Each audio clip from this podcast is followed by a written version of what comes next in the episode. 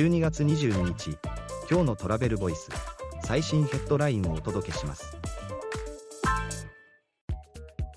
旅行業で多発した不正事案に全力でけじめを観光庁観光産業課長が語った信頼回復への提言。観光庁観光産業課の庄司育課長に旅行業界の光と映画顕在化した2023年を心理変ってもらった。力強い回復が見られた1年とする一方旅行会社の不適正事案には国民を裏切る行為と言及。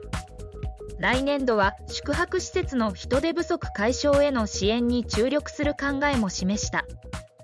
次のニュースです。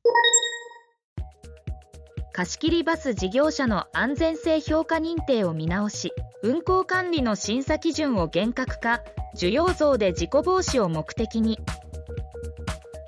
日本バス協会が貸切バスの評価認定制度を抜本的に見直し認定マークも三つ星から五つ星へ変更。記事の詳細はトラベルボイス .jp で。ではまた明日。